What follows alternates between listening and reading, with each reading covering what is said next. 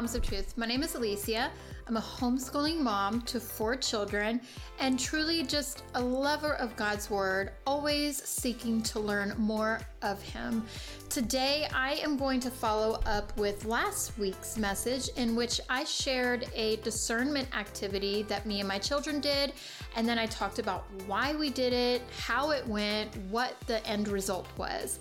You can find that on the Moms of Truth podcast or on the Moms of Truth YouTube channel. I mentioned that I was going to be sharing with you today actually a few ideas on how to develop discernment in your kids. In last week's message, I talked about the why, and quickly just to recap from that, fallacies everywhere. It's all around our kids in commercials, music, on billboards, in books. They hear fallacy from friends, and even the curriculum in some public schools.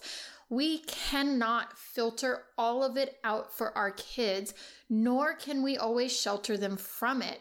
They have to be able to discern for themselves. And as scripture says, be able to test the spirits to see if they are from God. So, part of my own personal testimony is that I wasn't always a Christian.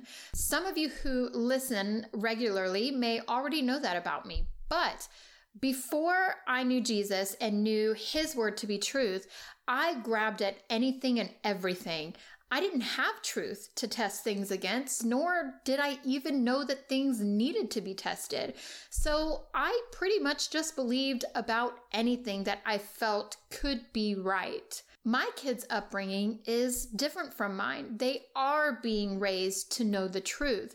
And what a disservice it would be to their Christian walk if I didn't then teach them how to use that truth in the world testing the things that they hear and see against scripture. So before I started training them to be discerning, they first needed to understand why it was even needed to begin with, why we discern and where they can expect to find fallacy. So, to explain why they needed to be discerning, we basically talked about how not everyone believes what we do as Christians. Not everyone follows the same biblical morals and principles. So, music, books, and movies will be made based off what other people believe sometimes, which is not always in agreement with what we believe as Christians.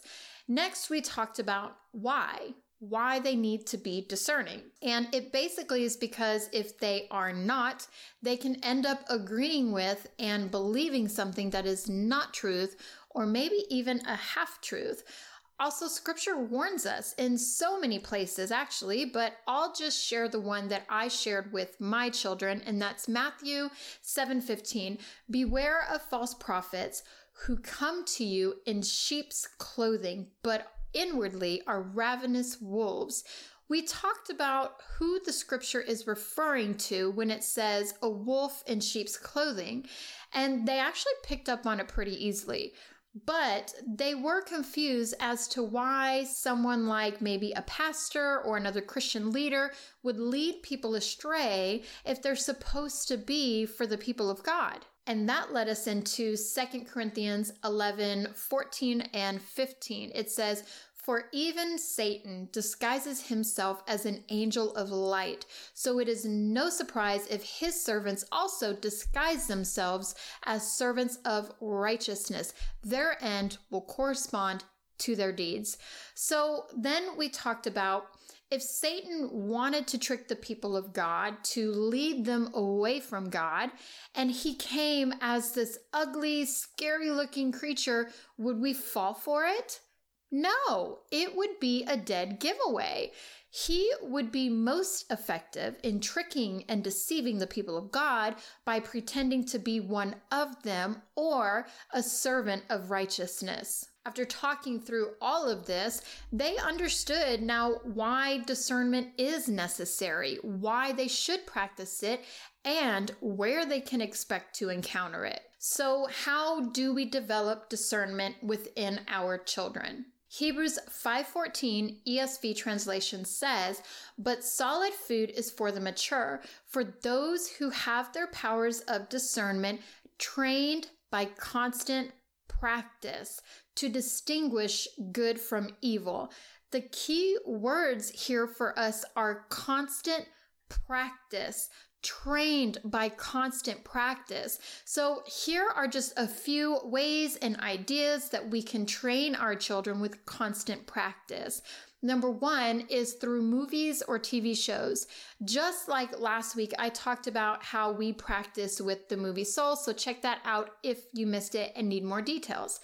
Number two, you can print lyrics to songs and go line by line and also talk about the overall message that is being portrayed in the song. Number three is in children's books. We personally are huge library fans, and without intention, sometimes my children will pick books that have really bad messages in them, and we will actually turn that into a discernment lesson, grab our Bibles, and dissect it. Number four, you can let them listen to a sermon that you know that has some fallacy in it to a level that they can understand and pick up on. My kids did this once while listening to Joel Osteen. I felt they were able to discern his level of preaching. And again, I was right there with them and participating alongside of them, and they knew what the goal of the mission was.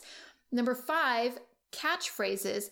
My kids actually love doing this one. So I will put something up on our chalkboard like follow your heart, God will never give you more than you can handle, things like that. And we will have open discussion while searching for scripture to test it against. This is probably hands down one of their favorite ways to practice discernment. They love the challenge, but also that it's a little bit easier to take on rather than like a whole movie or sermon. Number six, what they learn in school. Unfortunately, some of the curriculum in public school is not always aligned with Christian beliefs. So, this one is a definite if your littles are in the public school system. Number seven, if your children are old enough to keep up, they can maybe listen to some apologetic debates. You can find lots of them on YouTube or even some podcasts. This is great, especially if your child loves the idea of debate and just listening to that back and forth conversation could be both insightful and challenging for them. So that's actually all for today's message. I do hope that you both enjoyed this week and last week. I really do value your time because I know that it is limited, Mama. So I just pray that you are leaving with something new, but also encourage with maybe some next steps or even a little hope. Remember to follow Moms of Truth on Instagram. It is the best way to really connect more closely with me personally and my family. Until next time, teach them truth, train them up, and trust God through it all.